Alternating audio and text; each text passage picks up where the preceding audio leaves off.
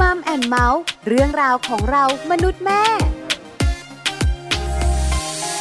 วัสดีค่ะมัมแอนเมาส์เรื่องราวของเรามนุษย์แม่ค่ะ กลับมาเจอกันอีกเช่นเคยนะคะ แล้ววันนี้ค่ะ แม่แจงสติธรสิกภาปีค่ะ สวัสดีค่ะ แม่ปลาค่ะ ปาลิตามีซับนะคะ อยู่กับแม่แจง อยู่ด้วยกันในมัมแอนเมาส์ค่ะ วันนี้มีเรื่องราวมาคุยกัน เป็นเรื่องเกี่ยวข้องกับเจ้าตัวน้อย ที่กำลังจะก้าวสู่วัยประถมค่ะแม่แจงเป็นเรื่องไหนดีคะวันนี้ เป็นเรื่องของความบันเทิง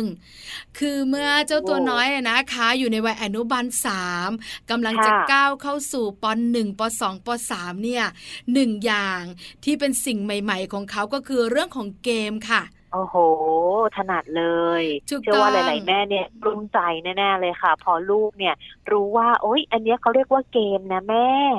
ใช่แล้ว รู้จักไม่พอถูกใจ เล่นเกม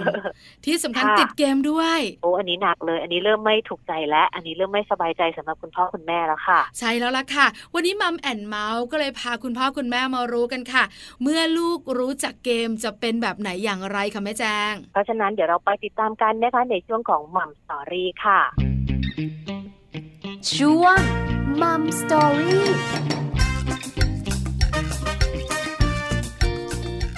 เรื่องของ Mom Story วันนี้นะคะ เป็นเรื่องราวของเมื่อลูกรู้จักเกมค่ะ ที่สำคัญเลยนะคะ เราจะต้องทำอย่างไรค่ะ เมื่อลูกของเรานั้นรู้จักเกม อยากเล่นเกมและ เริ่มที่จะติดเกมค่ะแม่ปลา ถูกต้องเลยค่ะแม่แจง เมื่อเด็กๆรู้จักเกม ก็อยากจะสนิทสนมกับเกม พอสนิทสนมกันก็จะเป็นเพื่อนสนิทกัน อยู่ด้วยกันตลอดเวลาเป็นสิ่งไม่ดีถูกต้องเป็นเรื่องที่ไม่ดีเลยคุณพ่อคุณแม่หลายๆท่านกังวล วันนี้มีคำตอบแน่นอนค่ะ กับคุณหมอที่น่ารักของเราค่ะ ผู้ช่วยศาสตราจารย์แพทย์หญิงพรชนกวันธนาธรค่ะกุมารแพทย์พัฒนาการและพฤติกรรมสถาบันการแพทย์จักรีนฤบดิน คณะแพทยศาสตร์โรงพยาบาลรามาธิบดีมหาวิทยาลัยมหิดลนะคะ เจ้าของเพจและ YouTube เลี้ยงลูกเจนอัลฟากับมามาเจนเอ็กซ์ค่ะ วันนี้คุณหมอนะคะจะมาร่วมพูดคุยกับเราในประเด็นนี้ด้วยละค่ะ ถูกต้องแล้วค่ะ คุณแม่จะได้สบายอกสบายใจที่สำคัญ จะได้รู้วิธีการรับมือด้วย เมื่อลูกของเรารู้จักเกม นอกเหนือจากนั้นเนี่ยนะคะ จะได้รู้ด้วยการจัดสรรเวลานะคะ ให้ลูกใช้เทคโนโลยีรวมถึงเล่นเกมแค่ไหนอย่างไรด้วยค่ะ ค่ะ เราไปติดตามเรื่องราวดีๆ ตรงนี้กับคุณหมอกันค่ะมัมสตอรี่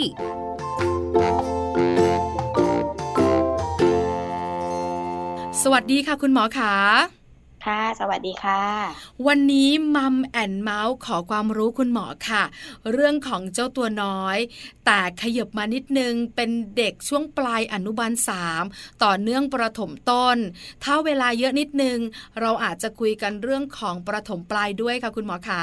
ได้เลยค่ะแม่ปลาเป็นเรื่องของการรับมือเมื่อลูกรู้จักเกมนะคะ คือวัยช่วงอนุบาลสามปลายปลายเนี่ย สู่ประถมต้นเนี่ย เริ่มจะไม่ดู YouTube แล้วคุณหมอ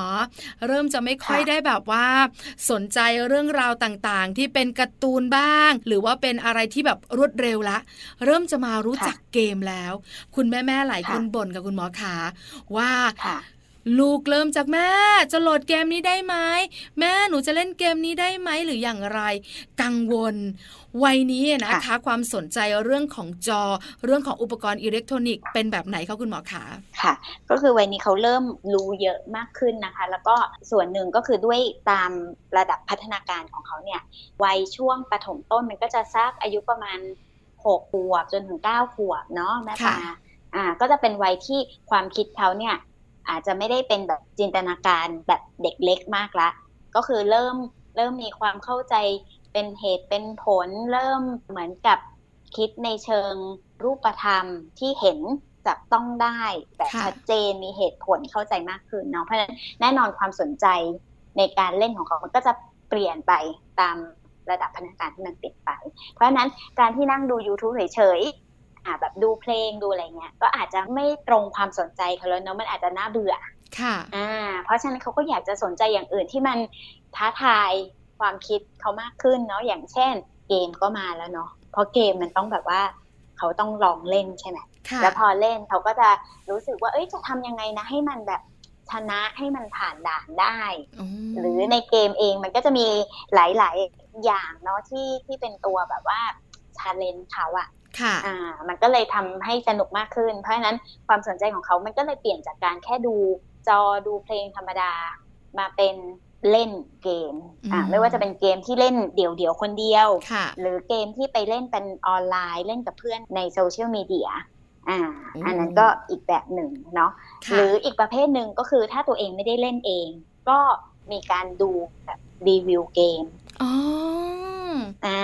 ค่ะเพราะว่าส่วนหนึ่งมันอ่าส่วนหนึ่งอาจจะเป็นแบบแน่นอนรีวิวเกม มันก็จะแบบว่ามีการพูดเหมือนภาคเนาะแม่ปลาถ้าแม่ปลาเคยดู มันก็จะสนุก อีกแบบหนึ่งใช่ค่ะแล้วก็ในขณะเดียวกันถ้าตัวเจ้าตัวเองเนี่ยเล่นเองด้วยเนี่ย อาจจะเหมือนกับมาหาเฉลยอะว่าเอ๊ะแล้วทำยังไงอะเขาทำยังไงกันมันถึงจะผ่านสเต็ปนี้ผ่านด่านนี้ไปได้อย่างเงี้ยค่ะอ่าเพราะฉะนั้นมันก็จะกลายเป็นเทคโนโลยีเป็นมีเดียอีกแบบหนึ่งละค่ะค่ะ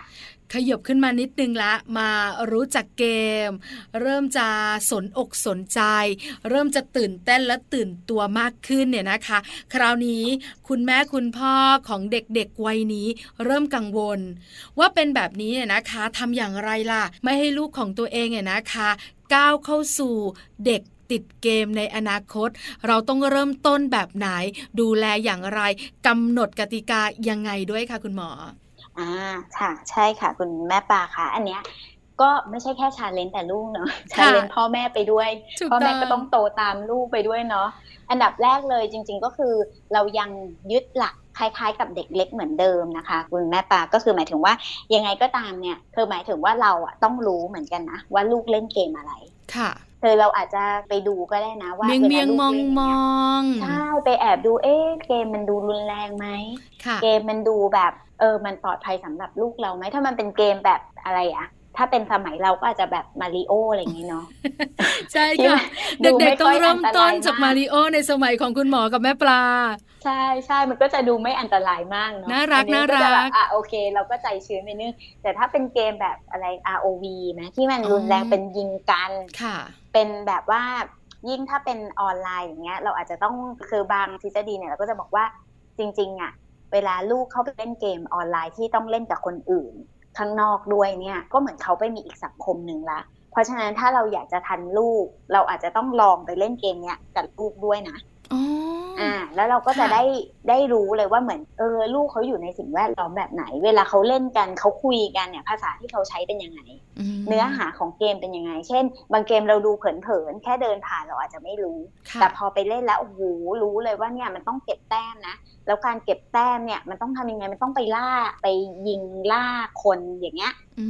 มค่ะอ่าพอไปล่าคนมามันก็แน่นอนมันแฝงเนื้อหาความรุนแรงแล้วเนาะ เท่าค่ะนั้นยังไม่พอมันอาจจะมีในเรื่องของพอไปได้แต้มมาอะเอาแต้มไปซื้อของไปซื้อเขาเรียกซื้ออาวุธ ซื้อของอ๋อที่ใช่ใช่เอามาใช้ต่อสู้ให้มันเพิ่มเวลอะค่ะพูดภาษาเด็กเนาะให้มันเพิ่มเวลเข้าไปอีกคุณหมออย่างวัเงี้ยยรุ่นมากเลยอะ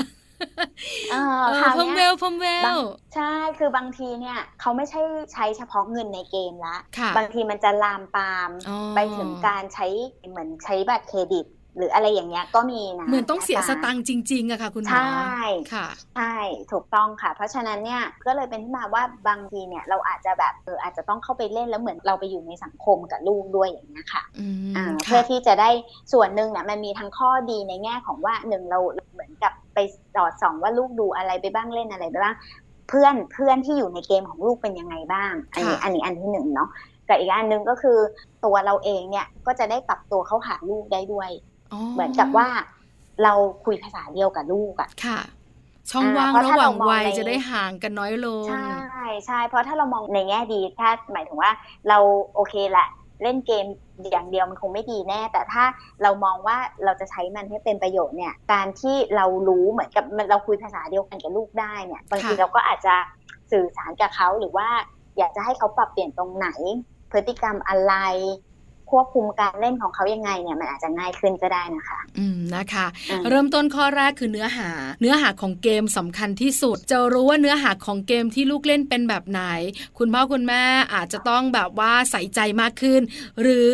ลงไปร่วมเล่นกับเขาเลย ใช่ไหมคะคุณหมอ อันนี้สำคัญมาก คือหลาย ๆ คนเนี่ยนะคะ เรื่องของเวลาอาจจะไม่ค่อยได้มีเวลามากนัก แล้วบางครั้งเนี่ยแอบแบบแวบๆไปดู ลูกตัวเล็กๆปหนึ่งอนุบาลสามปสองเนี่ยยังดูเบาๆอยู่ค่ะคุณหมอขายังเป็นเกมรถแข่ง ยังเป็นเกมต่อยมวย แต่พอเริ่มโตขึ้นเนี่ยก็จะมีอย่างที่คุณหมอบอกออนไลน์มากยิ่งขึ้น เพราะว่าเด็กๆเนี่ยเวลาคุยกันกับเพื่อนเนี่ยจะมีการแนะนำกันด้วย ถูกไหมคะค่ะคุณหมอขาผ่านไปแล้วหนึ่งข้อคือเรื่องของเนื้อหา แล้วข้อต่อมาต้องระวังอะไรกันอีกคะค่ะ ข้อถัดมาก็คือจริงๆ เราล้อไปกับกลุ่มเด็กเล็กเลยนะคะ แม่ปลาก็คือว่าหนึ่งเนื้อหาสองก็คือ บริบทเนาะว่าเขาเล่นเองคนเดียวหรือว่าเขาเล่นกับเพื่อนคนอื่น จริงๆเมื่อกี้เราเหมือนจะพูดรวมๆไปแล้วล่ะ ก็คือเล่นกับคนอื่นด้วยไหมอ่า หรือเขาเล่นของเขาแบบเหมือนเกมที่ออฟไลน์ค่ะอ่าอันนั้นมันก็จะต่างกันเพราะว่าเอ่อความเสี่ยงมันก็จะต่างกันเนาะถ้าสมมติว่าเขาเล่นเองคนเดียวเป็นเกมที่อยู่ในคอมพิวเตอร์แล้วเล่นเองคนเดียวไม่ได้ไปเจอใครในออนไลน์อย่างเงี้ย โอเค อันเนี้ย ถ้าว่างๆเราอาจจะลองไปนั่งเล่นเองเหมือนกัน แล้วดูสิว่า เออเป็นแบบไหนอะเอามาใช้คุยกับลูกได้ เราก็จะรู้แล้วว่า ลูกเล่นมันมีความเสี่ยงอะไรขนาดไหน ถ้าเนื้อหามันไม่โอเค เราก็จะได้ชวนลูกเปลี่ยนเกม เพราะว่าเกมนี้สนุกกว่านะเอาเราลองเล่นเกมนี้ไหมแล้วเราก็ไปหาเกมที่มันปลอดภัยกับเขาอืมาลงแทนค่ะอะอันนี้ก็ก็เป็นเป็นเรื่องบริบทเนาะแต่ถ้าแน่นอนแหละถ้ามันเป็นออนไลน์ปุ๊บความเสี่ยงจะเยอะขึ้นแน่นอนนะคะ ไม่ว่าจะเป็นอย่างที่เมื่อกี้ที่หมอพูดไปแล้วเนาะว่า ก็เหมือนกับเขาไปอยู่อีกโลกหนึ่งละ คค่ะราวนี้เราต้องตามเขาให้ทัน ทีนี้เราก็คงไม่ได้แบบมีเวลาไปนั่งเล่นเกมออนไลน์กับลูกตลอดเวลาใช่ค่ะไหมคุณหมอแม่ปะเพราะถูกฉะนั้นต้เนี่อยงสิ่งที่เราทำได้เนี่ย ก็คือจริงๆมันเหมือนเป็นข้อพึงปฏิบัติที่ที่พ่อแม่ควรจะรู้ไว้เวลาลูกท่องโลกออนไลน์เนาะไม่ว่าจะเป็นจริง ๆ มันไม่ใช่เฉพาะกับเกมหรอกค่ะทุกอย่างอะค่ะ ที่เป็นออนไลน์ อันที่หนึ่งคือ อ่าอันดับแรกเลย เดิมเมื่อก่อนเนี่ยมือถือมันยังเข้าถึงอินเทอร์เน็ตไม่ได้เท่าทุกวันนี้เนาะเราก็จะใช่ค่ะบอกว่าให้เราตั้งคอมพิวเตอร์เอาไว้นอกห้องนอนนะ หมายถึงว่าเอาไว้กลางบ้าน อยู่ในพื้นที่ที่เป็นโซนตรงกลางที่แบบเราเดินไปไหนมาไหน เราเห็นได้ว่าลูกกำลังท่องเว็บอะไรอยู่เล่นอะไรอยู่อย่างเงี้ยอันเนี้ยอันเนี้ยมันก็จะอยู่ในสายตาเรา เพราะว่าถ้าเมื่อไหร่เราไปตั้งคอมพิวเตอร์ไว้ในห้องนอนลูกปุ๊บอันเนี้ยยากละ ใช่ไหมพอเขาปิดประตูไปเราห้องไปเราก็ไม่รู้เรื่องละยิ่งพเนาะอเขาอายุเยอะขึ้นเขาโตขึ้นคุณหมอความเป็นส่วนตัวของเขาเขาต้องการเยอะ เราจะก้าวเข้าห้องนอนลูกยังเกรงใจ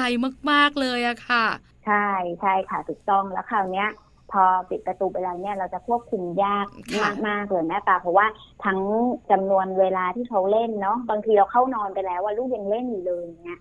ก็มีใช่ไหมอะอันนี้เป็น อันง่ายๆที่สุดอันแรกก็คือเอาไอ้สื่ออุปกรณ์อะไรเงี้ยออกมาแบบจากพื้นที่ส่วนตัว ให้เราได้มองเห็นว่าเขาทำอะไรอยู่ อันที่สองก็คือกำหนดกติกาเหมือนกับเป็นกฎบ้านเนาะซึ่งจริง ๆ อันเนี้ยก็เหมือนกับพ่อแม่เองก็ต้องปฏิบัติด้วยคือเหมือนกับเป็นกฎกลางของบ้านว่าอย่างเช่นว่าอะเราจำกัดการใช้ไอ้พวกสื่อมีเดียพวกเนี้ยในโลกของลูกลูกก็จะเป็นแบบเล่นโซเชียลมีเดียหรือว่าเล่นเกมออนไลน์อะไรเงี้ย ได้วันหนึ่งกี่ชั่วโมงค่ะของคุณพ่อคุณแม่ก็เหมือนกันอ่าไอ้พวกโซเชียลมีเดียทั้งหลายแหละเฟซบุ๊กหรืออะไรก็แล้วแต่เหมือนกันเลย ก็คือกำหนดเวลา ว่าวันหนึ่งไม่ควรเกินสี่ชั่วโมงอืมคือในความเป็นจริงแล้วเนี่ยคุณพ่อคุณแม่ก็คงมีเทคนิคอยู่แล้วอะเนาะว่าค่ะเวลาอยู่กับลูกก็พยายามอย่าอย่าเล่นให้ลูกเห็นอ่าใช่แล้วอ่าน้อยลงน้อยลอ่างใช่ลูกนอนย่างแล้วก็หรืคืออะไรต่างๆ ก็เต็มที่อ่าละอันนั้นค่อยว่ากันอ่าอันนั้นก็ค่อยว่ากันแต่ว่าถ้าเป็นไปได้ก็คือเราก็ต้องเป็นโลโมเดลให้ลูกดูไม่ใช่เราห้ามลูกแต่เรายังเล่นอยู่มันก็อืมไม่มันก็เป็นไปตามเนาะคำพูดก็ไม่แข็งแรงค่ะ ลูกๆก็ไม่ใช่เชื่อด้วยใช่ค่ะ อะทีนี้นอกจากนี้อันที่สามก็คืออันเนี้ยส่วนใหญ่เราไม่ค่อยได้ทำค่ะแต่คุณหมอจะแนะนำว่าอยากให้ทำตอนแรกมันอาจจะดูเขินๆหน่อย แต่ว่าพอทำไปแล้วเนี่ยถ้าเราทำบ่อยๆเนี่ยเดี๋ยวมันจะเข้าเหมือนอัตโนมัติอะนั่นก็คือว่าชวนลูกคุยว่าลูกอะวันนี้ไปเข้าเว็บอะไรมาบ้าง แล้วลูกรู้สึกยังไง อันนี้สำคัญมากเลยนะคะ โดยเฉพาะเดี๋ยวถ้าเขาเป็นวัยที่โตไปมากกว่านี้ เป็นกลุ่มที่จะเข้าวัยรุ่นอันเนี้ยค่ะ เราอาจจะต้องคุยกับเขาใน detail ละว่าเออการที่ลูกไปเล่นโซเชียลมีเดียอันนี้ หรือเข้าเว็บไซต์อันนี้ไปแล้วอะลูกรู้สึกยังไง เพราะว่าบางทีมันจะมีกรณีเหมือนกับโดน abuse โดนรังแกค่ะผ่านโซเชียลมีเดียอ่า แล้วเขาก็ไม่รู้จะบอกใครเนาะอ๋อเออหรือคือถ้าเราไม่พูดคุยกับเขาเนี่ย เราจะไม่รู้เลยว่า เขารู้สึกยังไงกับการใช้แอปนี้ มันมีเหมือนกันนะแม่ปลาที่บางทีจริง ๆ ลูกเราเองอะ่ะ ไม่ได้อยากจะเล่นหรอกแอปนี้หรือโปรแกรมเนี้ย แต่เพื่อนที่โรงเรียนเล่นอ๋อแล้วมันไม่เข้าพวกไงมันคุยกับเขาไม่รู้เรื่องค่ะ ก็เลยต้องมาเล่นอ่าบ้าก็เลยงใช่ก็เลยต้องเล่นบ้าง แต่ปรากฏว่าเข้าไปเล่นแล้วเนี่ย ก็รู้สึกไม่อินไม่ใช่ตัวเอง ค่ะ แต่ว่าถ้าไม่เล่นเพื่อนก็ไม่ให้เข้ากลุ่ม อ๋อ อะไรอย่างเงี้ยค่ะค่ะก็คือเหมือนกับว่า พยายามชวนลูกคุยว่าเออ ลูกแฮปปี้ไหมอะแล้วแล้วเพื่อนเขาเล่นกันแล้วหนูไปเล่นแล้วเป็นยังไงอ่าหนูไปเล่นแล้วหนูแบบชอบไหมบางทีเขาอาจจะบอกเราว่าเขารู้สึกแบบไม่โอเคกับพฤติกรรมอันนี้หรือเหตุการณ์ที่มันเกิดขึ้นแบบนี้อะไรอย่างเงี้ยค่ะอืมซึ่งการพูดคุยเหล่านี้หนึ่งเองเราก็จะได้สอนลูกได้ด้วยเนาะว่าเออถ้ามันเป็นเหตุการณ์แบบนี้เกิดขึ้นเขาควรจะเอาตัวรอดในโซเชียลมีเดียยังไงอืมค่ะอ่าอย่างเงี้ยค่ะ เริ่มต้นอืมได้ตั้งแต่เด็กๆเลยใช่ไหมคะ คุณหมอขาใช่ค่ะ ได้ตั้งแต่เด็ก ๆ เลย เพราะว่า อย่างบางทีนะคะ ถ้าถ้าในเชิงเด็กๆ เนี่ย บางทีเราอาจจะได้รับอิทธิพลมาจากอะอย่างเช่น โฆษณาเนาะค่ะ บางทีใช้สื่อออนไลน์ บางทีมันจะมีโฆษณาเด้งขึ้นมา ซึ่งมันโฆษณามันก็ไม่เหมาะสมเนาะแต่เด็กอะ่ะก็เป็นวัยที่อยากรู้อยากเห็นสงสัยค่ะอ่า บางทีเขาอาจจะมีพฤติกรรมมาทำตามอะแล้วเราเห็นแล้วว่าเอ๊ะ อันเนี้ยปกติมันก็ไม่เคยมีเนาะแล้วอันนี้มันโผล่มาได้ยังไงเราอาจจะชวนเขาคุยอ่าอืมหรืออาจจะไปรู้ไปเห็นอะไรมาที่มันเป็นเรื่องของผู้ใหญ่ เราก็อาจจะฟังคุยกับเขาแล้วก็สอนเขาค่ะไปในตัวไปเลย คุณหมออย่างเงี้ยค่ะคะการที่เราคุยกับลูก ถามลูก เข้าเว็บนี้รู้สึกยังไงหนูดูคลิปนี้หนูรู้สึกอย่างไรเนี่ย เพื่อเป็นการที่จะบอกลูกว่ามีอะไรคุยกับแม่ หนูมีปัญหาอะไรหนูบอกแม่บอกพ่อได้แบบนั้นเหรอคะคุณหมอ ใช่ใช่ค่ะอืมเพราะว่ามันจะเหมือนกับว่าเราคุยกันได้เรื่อยๆ มันจะเป็นแบบคนละม้วนเลยนะ ถ้าสมมุติว่าเดิมไม่เคยคุยเลย ลูกเล่นอะไรไม่เคยสนใจเลย แต่ปรากฏไปเกิดปัญหามาละคราวนี้จะมาซักไซไล่เลียงละความรู้สึกของลูกอะค่ะมันจะต่างกันอ๋ออ่าถ้าเป็นแบบแรกเนี่ยลูกจะสนิทใจมากกว่าจะหมายถึงว่า ก็เหมือนแบบเออเรื่องนี้ฉันก็คุยได้มีปัญหาอะไรก็มาปรึกษาแม่เนี่ยแม่ช่วยให้ความเห็นตลอดเลยนะอะไรอย่างเงี้ยอ่าเขาเหมือนมีเราเป็นเพื่อนคู่คิดอย่างเงี้ยเนาะอ๋ออ่าค่ะแต่ว่าถ้าเป็นแบบที่สองก็คือปล่อยให้เขาเล่นไป จนมันไปเกิดปัญหาละ เราค่อยมาถามเขาอย่างเงี้ย เขาจะรู้สึกเหมือนกับโดนจับผิด โดนเพ่งเล็งโดนแบบรู้ตัวละว่าไปทำผิดมาเนี่ยแม่ก็เลยมาถามหาละว่ามันเกิดได้ยังไงอะไรอย่างเงี้ยค่ะค่ะอืมนะคะมันจะเป็นอีกแบบหนึ่งอันนี้ก็เป็นอีกหนึ่งเรื่องที่คุณหมออยากแนะนำถ้าทำได้จะดีมากๆ คือการคุยกับลูก ในเรื่องของเว็บไซต์ในเรื่องของแอปพลิเคชันต่างใช่ค่ะๆค่ะ ทีนี้ก็มีอีกประเด็นหนึ่งอีกนิดนึงค่ะ ซึ่งอันนี้เอ่อ คุณหมอก็คิดว่าคุณพ่อคุณแม่ส่วนใหญ่ยังไม่รู้ หรืออาจจะรู้แล้วแหละ แต่ว่าไม่ได้คิดว่ามันอาจจะสำคัญอะไร ก็คือสอนให้เด็กๆรู้ว่าเขาเนี่ยสามารถที่จะขอความช่วยเหลือจากตำรวจในโลกออนไลน์ได้นะ ถ้าเขารู้สึกว่าเขาไม่ปลอดภัยค่ะอย่างเช่น สมมติว่าเขาโดน cyberbullying หมายถึงว่าโดนว่าโดนไม่ว่าจะเป็นด้วยคำพูดหรือภาพอะไรที่มันทำให้เขารู้สึกแบบไม่ปลอดภัยในโลกออนไลน์อันนั้นเนี่ยเขาเนี่ยควรจะต้องรู้ว่าเขาสามารถที่จะไปบอกใครเหมือนจะไป report อะอ่าค่ะเออเหมือนไป report อ่าว่าอันเนี้ยโพสต์เนี้ยไม่โอเคละให้ลบออก หรืออะไรอย่างเงี้ยค่ะ คือเหมือนกับว่าอันเนี้ย พ่อแม่เองก็เหมือนกัน ก็ต้องศึกษาวิธีเหมือนกันว่า เออ ถ้าเกิดเวลาลูกมาปรึกษาเราอีก step หนึ่งอะอ่า ว่ามันเกิดเหตุการณ์เนี้ยเกิดขึ้นเนี่ยจะให้ทำยังไงดีอืมจะให้ไป report ได้ที่ไหน มันมีแหล่งข้อมูลที่ไหนอะไรเงี้ยค่ะ อืมค่ะ คุณพ่อกับคุณแม่ต้องทำการบ้านเหมือนกันนะคะ คุณหมอค่ะใช่ใช่ค่ะค่ะอ่า แล้วก็อีกเรื่องหนึ่งค่ะรายละเอียดมันเยอะนิดนึงเนาะแม่ปลาพอดีคุณหมอก็เลยอยากแนะนำค่ะให้รู้ไปพร้อมๆกัน อ่า อีกเรื่องหนึ่งก็คือ อันนี้ในกลุ่มเด็กที่ยังไม่วัยรุ่นมาก ก็คือในกลุ่มเด็กประถมอย่างเงี้ยค่ะเราอาจจะมีอีกวิธีการหนึ่งก็คือการป้องกันการเข้าถึงอ๋อในเว็บไซต์ค่ะหรือแอปพลิเคชัน ที่มันไม่เหมาะสมสำหรับเขาอะนะคะ อ่า ซึ่งซึ่งพวกเนี้ยเหมือนกันพ่อแม่ก็ต้องทำการบ้านอีกแล้ว ไปศึกษาในโทรศัพท์ของตัวเองอะเนาะค่ะหรือในในอุปกรณ์ของตัวเองที่มีอยู่ว่ามันสามารถกำหนดการเข้าถึงเว็บไซต์พวกเนี้ยยังไงได้บ้างอืมอย่างบางแอปพลิเคชันเนี่ยค่ะ มันจะมีให้เราเซตได้เลยเนาะ ว่าใช่ค่ะให้เล่นได้30นาทีแล้วดับไปเลยอืมเข้ายังไงก็เข้าไม่ได้ละอะไรค่ะอย่างเงี้ย อันนี้ก็จะง่ายหน่อยสำหรับเด็กเล็ก แต่ถ้าเป็นเด็กโตไปแล้ว เด็กเลยประถมไปแล้วเขาจะเก่งกว่าเราละถูกต้องค่ะคุณหมออัค่ะนนี้เราจะไม่ทันเลยล่ะออใช่ใช่อันนี้มันก็จะยากขึ้นอือะมค่ะค่ะ อันนี้ก็สำคัญเหมือนกันนะคะ คุณพ่อพ่อแม่แม่ที่มีเจ้าตัวน้อยตัวเล็ก ๆ เนี่ย ใช้เรื่องของแอปพลิเคชันแบบนี้เนี่ยค่อนข้างเยอะ แต่ลูกตัวโตๆเนี่ยเขาเก่งกว่าเราอาจจะต้องใช้วิธีการคุยกัน หรืออีกหนึ่งค่ะรูปแบบต้องลองศึกษากันดูค่ะ คุณหมอคะแต่ประเด็นสำคัญที่คุณพ่อคุณแม่เนี่ยนะคะ อยากรู้มากๆ คือไม่อยากให้ลูกติดเกม ไม่อยากให้ลูกติดโทรศัพท์ เพราะฉะนั้นเนี่ยอืมทำอย่างไรให้ลูกไม่ติดโทรศัพท์ ไม่ติดเกม เวลาเท่าไหร่ที่ลูกควรจะเล่น แล้วไม่ควรเล่นนานเท่าไหร่ที่ทำให้ลูกติดเกมอะไรแบบเนี้ยค่ะ คุณหมอขา อืมค่ะ จริงๆก็คือมันมีกำหนดเวลาอยู่นะว่าไม่ควรจะเกินวันละหนึ่งชั่วโมงต่อวันในวันธรรมดา หรือไม่ควรจะเกินสองชั่วโมงในวันหยุดอะไรอย่างเงี้ยนะคะแต่ค่ะคุณหมอว่าจริงๆอะตัวเลขมันก็กำหนดขึ้นมาอย่างนั้นแหละ แต่ว่าค่ะจุดประสงค์ที่สำคัญเนี่ย คือเราต้องดูด้วยว่าไอ้ที่ไปติดเนี่ยมันติดเพราะอะไรก่อน คุณบอกว่าอันเนี้ยสำคัญกว่าค่ะเวลาคือหมายถึงว่าต่อให้เราห้ามลูกไปว่าเนี่ยหนึ่งชั่วโมงละห้ามเล่น แต่ถ้าเราไปห้ามเขาแต่ถ้าเขายังไม่มีกิจกรรมอื่นอะไรที่มันน่าสนใจกว่าในจอน่ะอืมเออสุดท้ายเดี๋ยวเขาก็จะใจหาทางหาทางไปเล่นจนได้นั่นแหละอาจจะแอบเล่นหรือจะอะไรก็แล้วแต่จนได้อยู่ค่ะดี เพราะฉะนั้นคุณหมอว่าการที่เราไปจำกัดเวลาอย่างเดียว โดยที่เราไม่ได้ไปคุยกับเขาถึงว่าเออทำไมเขาถึงชอบเล่นอันนี้คือคือหมายถึงว่ามันเป็นที่ปลายเหตุนะคะ เราไม่ได้แก้ว่าเหตุที่เขาไปติดอะมันเพราะอะไรค่ะแต่เราใช้วิธีไปห้ามเขาเฉยๆอย่างเงี้ย ซึ่งห้ามมันก็อาจจะห้ามได้ในเด็กบางคน เด็กบางคนเขาก็เก่งหน่อยเขาก็อาจจะหาวิธีไปเล่นจนได้ใช่ค่ะนะคะ ใช่ เพราะฉะนั้นก็เลยคุณหมอก็เลยคิดว่ามันก็ยังกลับมาที่เรื่องเดิมว่าก็คุยกับลูกก็คุยกับลูกแล้วก็พยายามเหมือนกับอยู่ในโลกของเขาบ้างอืมอ่า แล้วเราค่จะได้รู้ว่าเออทำไมลูกถึงติดบางทีอย่างโซเชียลมีเดียอย่างเงี้ยค่ะ ก็คือเขาก็อาจจะมีเพื่อน อย่างเช่น บางทีเนี่ยมีเด็กที่ไม่เคยมีเพื่อนในชีวิตจริงเลยอืมมีหมาค่ะยคุถึณงหมไปอโรคะงอืมหมายถึงไปโรงเรียนแต่ไม่มีเพื่อนเลย แต่พอไปอยู่ในโลกออนไลน์เนี่ยเขาเป็นฮีโร่เลยอ๋อ เขามีคนแบบเป็นที่ชื่นชมค่ะในโลกออนไลน์เขาเยอะมาก เพราะฉะนั้นเขาอยากจะไปอยู่ในโลกออนไลน์มากกว่าโลกความจริงเนาะใช่ค่ะ อ่า เพราะฉะนั้นตรงเนี้ยถ้าเราไม่รู้ว่าสาเหตุมันคืออย่างเงี้ยแล้วเราไม่ไปช่วยเขาแก้ มันก็เลิกไม่ได้หรอกเขาก็จะอยู่ที่เนอะนั่นแหละ เพราะเป็นที่ที่เขาชอบถูกต้องเขามีตัวตนอยู่ที่นั่นด้วยแบบนี้ค่ะคุณหมอใช่ไหมคะใช่ใช่อืมใช่ค่ะเพราะฉะนั้นคุณหมอเลยจะตอบคำถามแม่ตาตรงนี้ว่าทำยังไงไม่ให้ติด ก็คือเราต้องไปดูก่อนว่าติดเพราะอะไร ค่ะ อืมแล้วก็ค่อยไปแก้ตามสเต็ปตรงนั้น เด็กบางคนติดเพราะว่ามันไม่มีอะไรทำอ๋อไม่มีกิจกรรมคืสอนุกสนุกใช่อยู่บ้านก็ก็เบื่อคือเบื่อตื่นกันมาไป